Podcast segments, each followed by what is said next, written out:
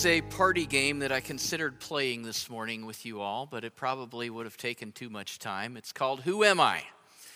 And everybody gets a post it note or something, and you have a f- name of a famous person, and you stick it on your forehead. So everybody else can see it, but you can't. Anybody ever played that game before? Who am I? Okay, three of you, good. No.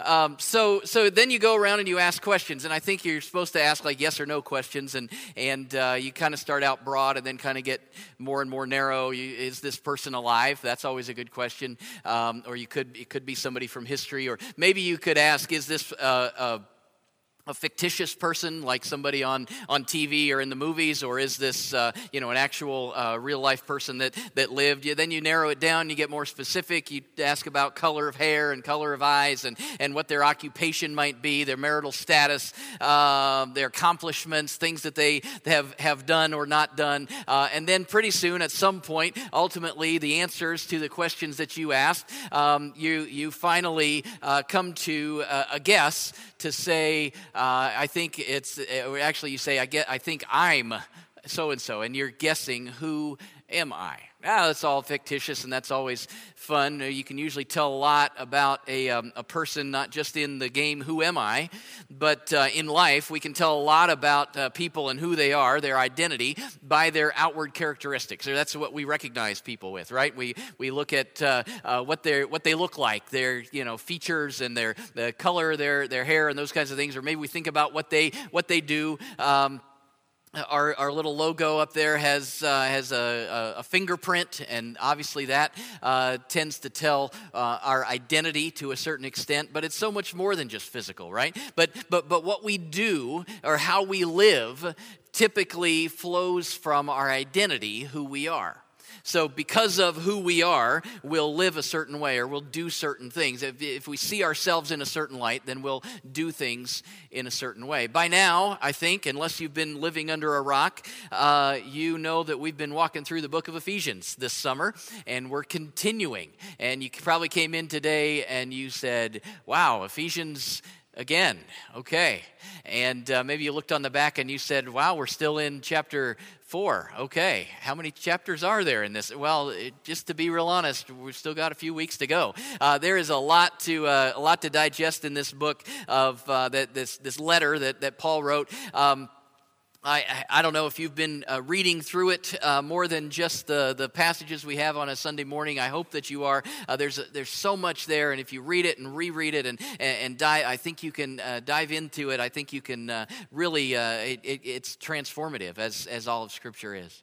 Um, if you have uh, made the commitment to follow Jesus, if you, uh, if, if you have uh, accepted his gift of grace and his forgiveness, then uh, Ephesians tells us uh, that, that, uh, that, that our identity has changed. Uh, and a lot of times we, we might look at, well, who am I? I don't know who I am, or I'm, I see myself as less than in all these areas. And, and, uh, and yet, as we read Ephesians, we see not only who, who we think we are, but even more than that, we see who God says we are. And so we can read this and we can say, maybe we feel less than in these areas, but when we read Ephesians, we see, okay, well, i am a part of the family of God. I've been adopted into the family of God. Who are you? You're a child of God. Um, uh, who are you? I've been chosen by God, it says in Ephesians 1. It says that we've been redeemed. It says that we were once far away, but now we've been brought near through the blood of Christ. It says that, that, that God's Spirit is literally uh, making his home in our hearts, that we are being put together as uh, individuals and as a church. We are being put together to be a place where the God, the Holy Spirit, lives. That, uh, that, that, that, we have uh, experienced His love and His grace and, and will never fully grasp how wide and deep and long and high the love of God really is. And, and we, we, we see then at the, at the end of chapter 3 that, that all of this is immeasurably more than we could ever imagine in our own minds. That it's, it's this amazing thing that God has made us uh, different, that, that, that we we have this new identity because of Christ. All of that is in that those first three chapters, and then a few weeks ago we realized that chapter four there kind of there's a there's a turn or a shift, and it shifts from from all these uh, lofty ideas, uh, not ideas but facts about who we are. But then chapter four, five, and six kind of uh, turn more toward well, how do we live that out? What does that look like as we as we live uh, day to day? What does that look like? When we saw the last couple of times, we saw that. Um, First of all, Paul says that it, it results in being unified together, that we're part of the, the, the body of Christ together. We're unified. We're, we're, we're, uh, there's, there's one Lord and one faith and one baptism and one God and Father of all who is over all and through all and in all. And so we are unified together, working, uh, working as the body of Christ together. And, and, and then last week we talked about that that involves uh, being mature or continually growing, maturing in, in, in Christ. That, that, that as we work together, we, we, are, we are helping each other. We speak the truth in love and, and we uh, learn and grow together. And so it's this, it's part of our identity. Uh, we, we, we get to, to, to figure out what it means together, uh, how, to, uh, how to live for God and, and, and who God uh, says we are. And then we continue on. So we're going to look at chapter 4, beginning in verse 17 today. And uh, it just continues to get more and more specific as far as what this looks like, this life uh, with God, uh, following God looks like. And so uh, I'd encourage you. I, I, know it'll be up there on the uh, on the jumbotron, but uh, if you've got a Bible or a Bible app, or there's a Bible on the uh, the the rack maybe under the chair in front of you, I'd encourage you to just grab that and follow along each each week, and and um, and and then keep that open, and then you can say, well, what's he mean there, and what's Pastor Pete going off on now? Well, maybe uh, maybe I've got it wrong, and you can uh, check up on me, or maybe together as we as we look that look that up together. So don't just rely on the on the big screen, but let's read together Ephesians 4, 17 to 24. Paul's writing here. He's talked about all the, uh, uh, we're, we're unified and we're maturing and, and, and growing together in love. And, and then verse 17 says, So I tell you this and insist on it in the Lord that you must no longer live as the Gentiles do in the futility of their thinking. They are darkened in their understanding and separated from the life of God because of the ignorance that is in them due to the hardening of their hearts. Having lost all sensitivity, they have given themselves over to sensuality so as to indulge in every kind of impurity, and they are full of greed. That, however, is not the way of life you learned when you heard about Christ and were taught in Him in accordance with the truth that is in Jesus. You were taught, with regard to your former way of life, to put off your old self which is being corrupted by its deceitful desires, and to be made new in the attitude of your minds, and, and, and, to, be, and to put on the new self, created to be like God in true righteousness and holiness. And we'll stop right there for now. Verse 17 uh, starts off with uh, several phrases that Paul kind of puts together that really, uh, most scholars agree, this is the most emphatic statement of Paul in this entire letter. He is he's he's fired up about this. He really means it. He wants them to catch this. Uh, he, he says, "I tell you this. I insist on it in the Lord. You must." It's a big deal. It's, it's important. What's coming is not optional. This is not a do this if you get around to it kind of thing. Uh, he, he says, You've got to do this. And what is it? Don't live like Gentiles. Let's pray and go home. There we go, right? We're done. Don't live like Gentiles.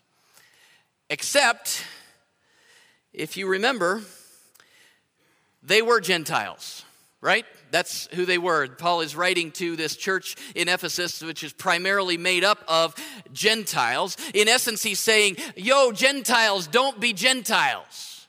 Don't live like Gentiles. Or I guess we could say that he's saying, remember what I've been telling you, your identity has changed. Don't keep living like it hasn't changed because it has changed. And we could go back and review all those things that, that I already reviewed this morning, but you're different now, so you need to live like you're different now. Don't live like the Gentiles. And then he, he uses a bit of a metaphor there, and he, he, he refers kind of cryptically, uh, he says it's a lot like changing your clothes. You don't need to change your clothes this morning, and we're not talking about um, clothing per se, but uh, what, what we wear changes what we think about people, uh, what, what other people wear. We, we look at them, and, and, and immediately, whether we want to admit it or not, uh, there's, there's little things that go, oh, well, they must be like this, or they must be. Uh, I mean, we're, we're not supposed to, I know that, but we naturally make quick assumptions about people based on how they look.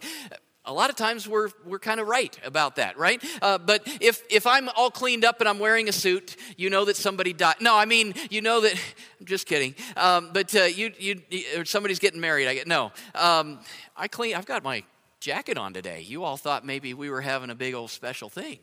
Uh, if I'm all cleaned up, got my suit on, I'm all put together, then you'll think a lot differently about me than if you encounter me when I'm all sweaty after a run, or uh, if I'm making a quick trip to Walmart in my ball cap and my old jeans. You, you, there's just what we wear uh, many times uh, starts to form what we think about another person. What we wear communicates something about ourselves, I guess we'll, we'll say. And, and what we wear a lot of times we, we plan what we wear in order to fit in to the environments where we're going to be, right?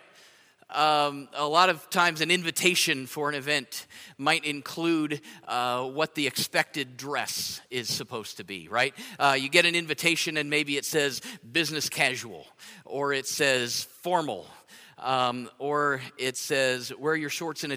Usually, you don't get an invitation for those, but uh, uh, you, you, so so uh, you're you're dressing for uh, for the environment where you're where you're going to be. Or if it doesn't say anything, a lot of times if your buddy's going, you might call him up and uh, and you might say, "Well, what are you wearing to this thing?" So at least you know somebody else maybe has, a, has an idea. Maybe you at least fit in with, with somebody else that's going to this thing. You want to fit in to the expectations that other people might have because many times our environment determines what we wear.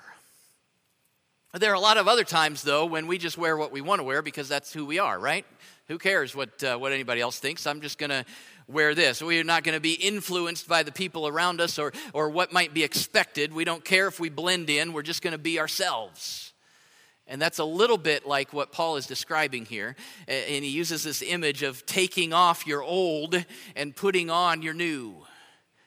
He says we need to take off the old self and put on the new self. Again, it's the shift in identity. I, I not blending in anymore. Uh, you're, you don't live like the Gentiles. I, I know uh, you are technically Gentiles, but your identity has shifted. It's, it's a brand new life, and so don't keep blending in with that old way of life. Uh, you've been made new. And he says, I'm telling you, I, I'm insisting in the Lord, you have to do this. Why? Because you're not who you used to be this identity thing. It's, it's a huge shift. We've got to realize that God makes that shift in us and it changes everything.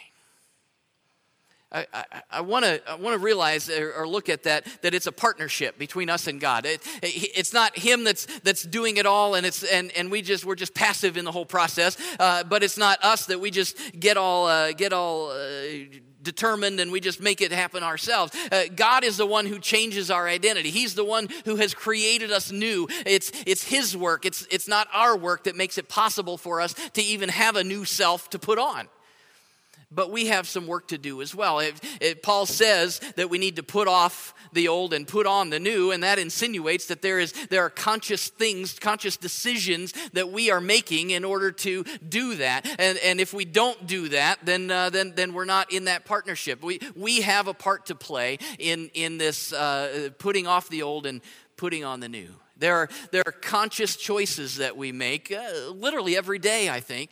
Um, and, and a lot of it has to do with, with those uh, life decisions that we make. And, and a lot of it has to do with our mind. Maybe that's not as spiritual as we might. Uh, think of on the surface but but i mean this this whole passage is kind of filled with with terminology about our thinking and our minds. It, says there that, that the thinking of the Gentiles is what's uh, leading them to do whatever feels good. And he goes into detail and talks about sensuality and futility and, and all those sorts of things. He says that, that, that, that we've learned differently, that, that we've been taught the truth, uh, focusing on our minds here even more than our hearts at this point. A lot of, th- a lot of times I think we think, I think we think that, uh, that, that we can't change our thoughts. That we're just going to think what we're going to think. Thought comes into our head, and uh, we, that's just what we do. but but that's just that's just not the case and and, it's not what what's expected as, far as someone who has an identity as a follower of christ 2 corinthians 10 5 says that we need to take every thought captive romans 12 2 says that we need to be transformed by the renewing of our mind uh, and in this passage here in ephesians 4 it says we need to ma- be made new in the attitude of our minds it's not just this spiritual, uh, emotional kind of thing. This is, uh, this is something in our, in our minds. I, am not saying that it's easy, but I am saying that it's possible, and, and I'm saying that it's, it's expected.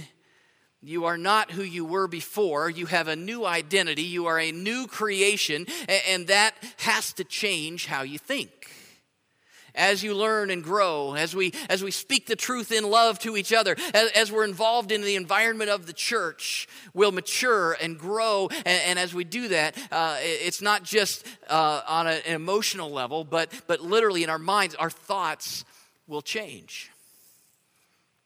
A big thing that, that, that changes what we think about is changing what we spend our time doing, right? Or what we fill our minds with if you're trying to live for God, but still spending a lot of time dwelling on, I don't know, reading, listening to, watching things that don't please God, then you'll always be struggling with the thoughts that you have and the things that you're, that you're thinking about. Um, just this weekend, we rented a movie, and um, uh, we thought it was, uh, it came recommended, I thought anyway, and, uh, and, and thought it would be fun. And we all gathered around the, uh, the, the, the movie, to put it up on the old flat screen, got the pizza. Friday nights, that's our thing. And then started off, I don't know, the first five minutes, we got some cuss word, and then another one, and then some innuendo here, and then another cuss word, and and uh, and and we're we're kind of going through it and going, ah, you know, you know, parents, how you kind of do, and your kids are there, and you're, but they're like older, and do I whatever, and and finally it was just enough, and we just hit stop and we turned it off and uh, I could tell it was bothering Nick more than uh, more than anybody else. And finally, as he stomped up the stairs, he said something to the effect of, I hope you're happy that you spent your money on swearing, which is what we had done, right? We spent our money on swearing. One real simple thing, and yet if if we're filling our minds with swearing, we're going to keep thinking about swearing. If we fill our minds with sexual innuendo and perversion and those kinds of things, then we're going to be thinking about those things. This says that our thinking is going to change if we've got this new identity in Christ. And it doesn't just help for me to say, don't think about it. Uh, I don't know, let's, let's have a little experiment. I'm going to tell you not to think about something, and you do your best to not think about it, okay? Don't think about purple dinosaurs. I'm guessing, I, don't know, but I, as soon as I said the word purple dinosaurs, you have either just in general uh, purple di- picture of a purple dinosaur in your head, or some of you are starting to flash back to old Barney and uh, you're going to be singing "I Love You, you, you, Love Me" for the rest of the week. And thank you very much, Pastor Pete. Right? Uh, so, it, just saying "Don't think about purple dinosaurs" uh, that that doesn't work. Instead, we have to fill ourselves with something different. Right? Uh, I, if I don't want you to think about purple dinosaurs, I don't just keep focusing on purple dinosaurs. I wonder if I can say purple dinosaurs anymore. Wasn't really planning on that. It's not in the notes. But uh, maybe if I say, let's all think about a beautiful sunset. Purple dinosaurs are out, the, until I just said it, they're out the window, right? Because we, we filled our mind with something different. I'm not just saying don't do this, I'm saying fill your mind with something completely different. Fill your thoughts with positive things, and it will, it will chase away the negative. And that's not just, uh, you know, uh, humanistic mumbo jumbo. Um, Scripture says, Philippians chapter, chapter 4, verse 8 says that we need to dwell on things that are, that are good and pure and lovely and excellent and praiseworthy. Uh, it says, think about such things. It says that leads to a life of peace and a, and a life of closeness with God. A huge part of putting on the new self putting off the old and putting on the new is changing what we let ourselves dwell on or think about. It's a partnership. God, uh, God creates us, we're new, and then we make the conscious choices of, of what to put on or what to wear, uh, that, that, that, uh, that the, what new character uh, that God has created us to be by changing how we think and what we do. So then Paul proceeds through the next few paragraphs to describe even more specifically what that looks like. And if you read down through that, we're going to read it here in a second, uh, you might think that Paul is uh, going uh, well, it's, it's, what, it's what old timers might describe as uh, going from preaching to meddling, if you've heard that term before. You're going from just preaching these things to now you're saying this is wrong and that's wrong and that's. He's getting pretty specific here, and the, and the more he walks through here, he starts listing all sorts of behaviors and things that need to change as we take off the old self and we put on the new self. So I, I want us to read it together today, uh, and and it's it's a kind of lengthy, but we need to read it. Uh, and, and uh, chances are you're not going to struggle with everything in this list. But chances are probably good that maybe there are some things that you, that you do. And so I want us to uh, uh approach this with, a, with an openness to say, to say, what is it that would mean for me personally, for you personally? What would it mean for me to take off the old and put on the new? God has created me new. I've got a new identity. What does that look like? Well, maybe this needs to change in my life. So starting in verse 25, let's, let's look at that. Therefore, in other words, in light of all this stuff I just said, therefore, each of you must put off falsehood and speak truthfully to your neighbor, for we are all members of one body. In your anger, do not sin. Do not let the sun go down while you are still angry, and do not give the devil a foothold. Anyone who has been stealing must steal no longer, but must work, doing something useful with their own hands, that they may have something to share with those in need. Do not let any unwholesome talk come out of your mouths, but only what is helpful for building others up according to their needs, that it may benefit those who listen. In other words, don't spend your money on swearing. I guess. And do not grieve the Holy Spirit of God with whom you were sealed for the day of redemption. Get rid of all bitterness, rage, and anger, brawling and slander, along with every form of malice. Be kind and compassionate to one another, forgiving each other, just as in Christ God forgave you. Chapter 5, verse 1 Follow God's example, therefore, as dearly loved children, and walk in the way of love just as Christ loved us and gave himself up for us as a fragrant offering and sacrifice to God. But among you, this is pretty heavy here, among you there must not be even a hint of sexual immorality, any kind of impurity or greed, because these are improper for God's holy people. Nor should there be obscenity, foolish talk, coarse joking, which are out of place, but rather thanksgiving.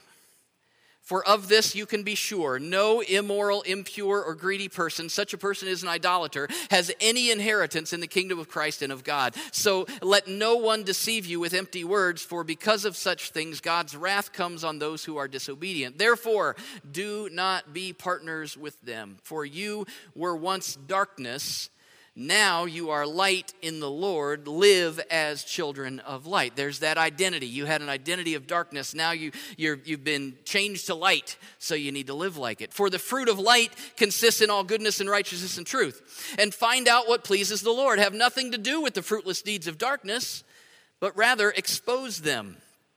It is shameful even to mention what the disobedient do in secret. But everything exposed to the light becomes visible, and everything that is illuminated becomes a light.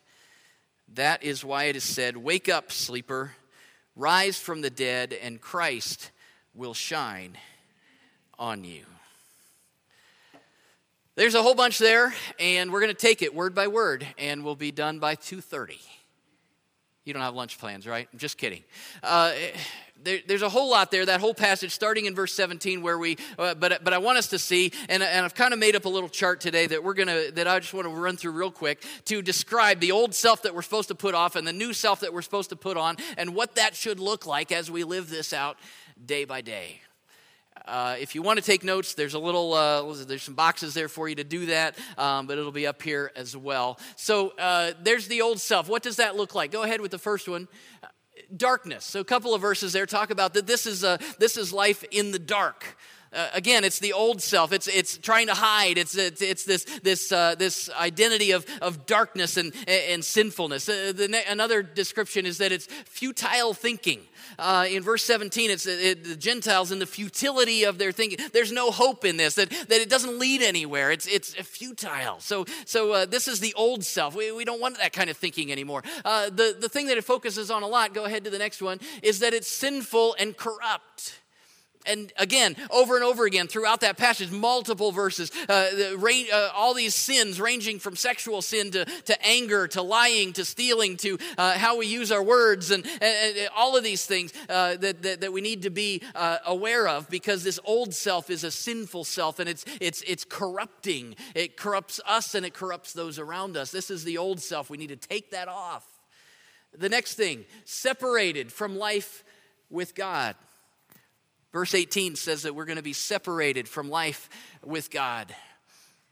Uh, the, and then uh, another one that we're that it, it, means that we're selfish and greedy. And this this word greedy talks about I can never get enough, but I'm always just focused on me and on myself. This is the old self. This is what we need to be taking off. Uh, things that are that are that are described in in, in this list. That uh, that, that and there's one more that I, I think maybe the most important. I don't know. Fruitless.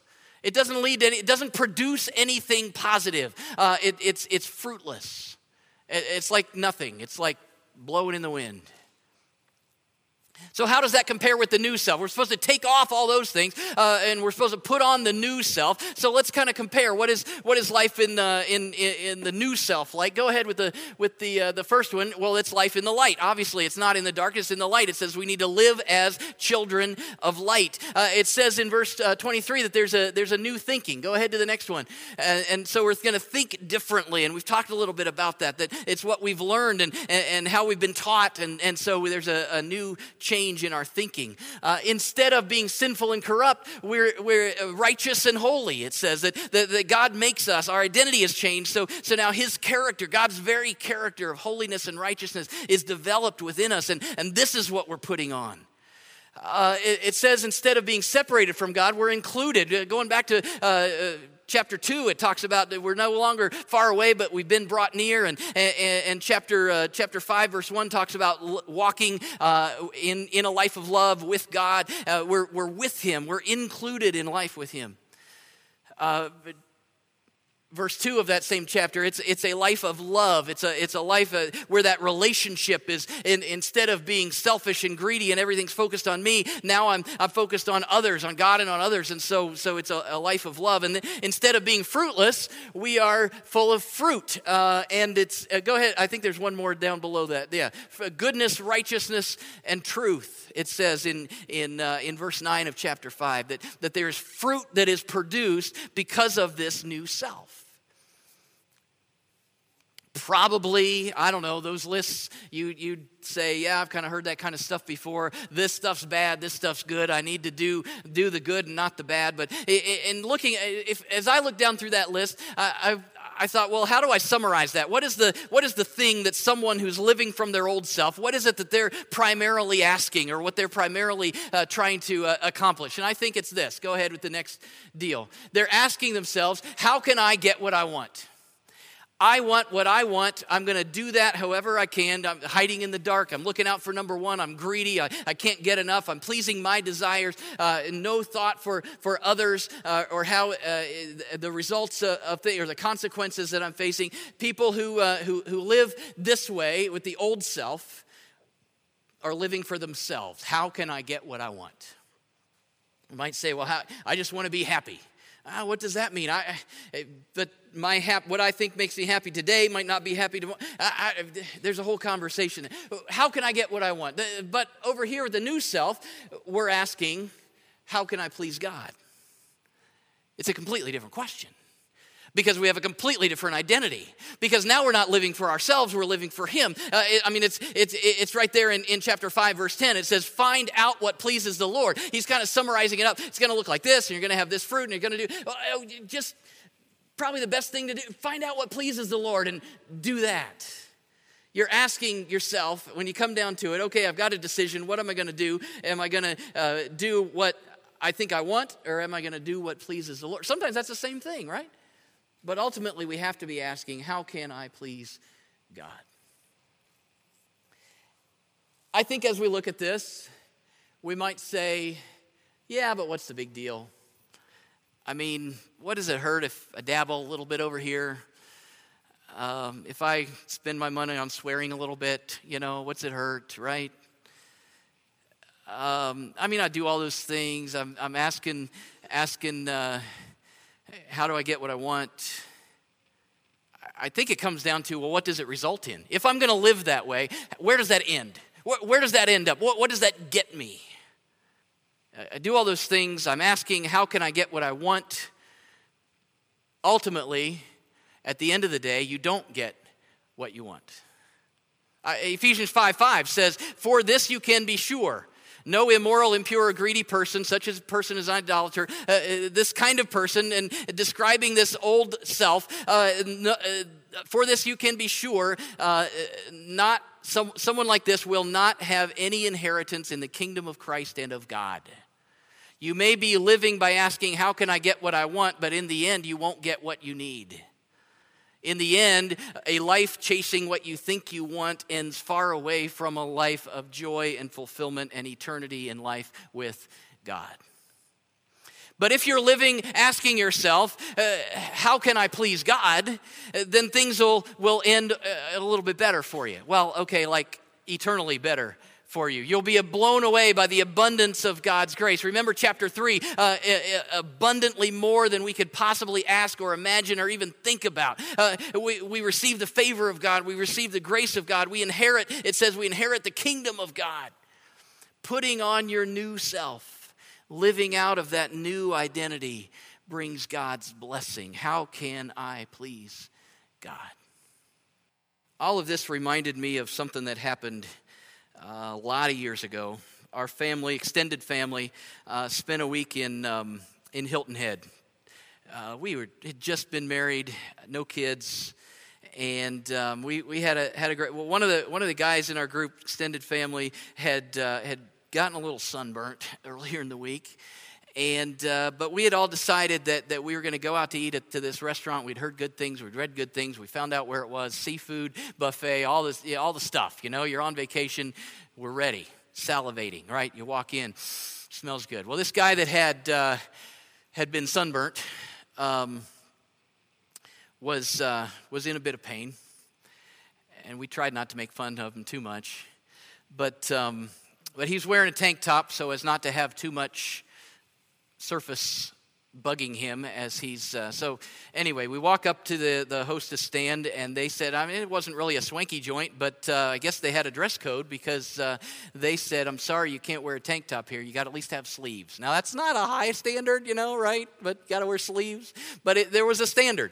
Well we were eh, you know to go back to the hotel and back there again was going to be like half an hour each way and you know we were hungry and we weren't going to go back and, and, and change and he didn't want to do that and honestly was a little put out by it. And, and the host host actually suggested that he, he could uh, go into the gift shop over here and buy a shirt, and then he'd, he'd have the right to come and, come and eat. And uh, didn't really want to do that. So uh, we, we ended up not eating there that night. I think we ended up at the burger joint. We could smell the feast that was, uh, that was ready for us, but we missed out on it. Uh, now, I think, I think that was fine for us to do that. But I think it also could be an illustration as I reflect on that. I, am thinking there are some connections here to what, what we've been looking at in Ephesians today. Uh, that guy in our, in our party there wanted to wear what he wanted to wear. And, and the result was that it kept him from experiencing an amazing meal and great food and conversation and a great, uh, a great, great experience. In a sense, if he had just, and again, I'm not, I, I think it was probably the right thing for us to do in that situation, but as we look here in, in, in Ephesians, if, if he had just put off the old shirt and put on a new one, I would had crab legs. I mean, I'm just saying. That's just, that's, that's the spiritual point of, no. Um, there, there was a feast to be had there was an amazing abundance that could have been his, all of ours, if he had put off the old and put on the new. And I wonder if that has some ramifications for us today. I wonder if we're missing out on wonderful, amazing, abundant life because we're still living in some of these things. And we're still asking, I want to get what I want. And we're afraid to ask, How can I please God? Because I think I might miss out on what I want. Not realizing that if we just put that off and put on, there's so much more abundance than we could ever ask or imagine. Paul quotes a, what, what most scholars think is a, is a hymn or a, a song of the church, the last verse that we read there. He says it's like doing this, putting off the old and putting on the new. He says it's like waking up. Or it's literally like being raised from the dead and walking into a new life. It's what we're going to celebrate next week at, uh, as, uh, in baptism as we celebrate that the old is gone and the new has come and we put off the old and we put on the new and we're, we're dead to our old self and we're, we're raised up to new life in Christ. Uh, it, it, results in uh, an amazing abundance, more than we could ever possibly imagine. So we ask the question Who are you? You're new. So you got to live like it. You got to put off the old self, put on the new self. You got to display God's character in your life, asking at every turn, what is it? What is it that would please God? And even in the, uh, the quiet of this moment, the Holy Spirit, as we walk down through that list or we read through that passage, maybe he kind of circled something in your life and said, hey, this, this, we might need to talk about this. And I just wonder if it's something that's more than uh, what's handled in a in singing a song and inviting people forward on a Sunday. But that maybe right now your decision from this point is to say, I'm not going to push that away, but I'm going to work through it today, this week, I'm going to let the Holy Spirit develop new habits and help me to transform my mind. To not keep asking, What do I want? but to ask at every turn, How can I please God? Lord, I pray for the openness all across this room that we would be open to your Holy Spirit, changing whatever you need to change in our lives because we want to please you. We want to be done with the stuff of darkness. We want to live as children of light. We want to put off the, the old way of living because you've changed us. You've, you've, you've made us new. And so I pray that you'll help us to live like it. Lord, in one sense, we know that, that this is a constant process as you keep pointing out things that, that, that, that where we need to mature. But in, in another sense, it's, it's a whole, it's a big shift in thinking. And we shift from, from just wanting what we want to wanting what you want. So, Lord, I pray for that transformation in our hearts today. I pray that, that as we go from here, we would go as new creations in Christ, that the old is gone and the new has come. That we put off the old self and those selfish, greedy desires, and we put on the new self, asking always what will please our Heavenly Father. Encourage us and strengthen us today, I pray. Give us the, uh, the, the courage that we need to step into this new life with you, uh, uh, to, to put, us, put away the things that we need to. And I pray that as we go from here, we will do that knowing that your Holy Spirit goes with us every step of the way. We thank you for your love and for your word and how it transforms our lives. In Jesus' name, amen.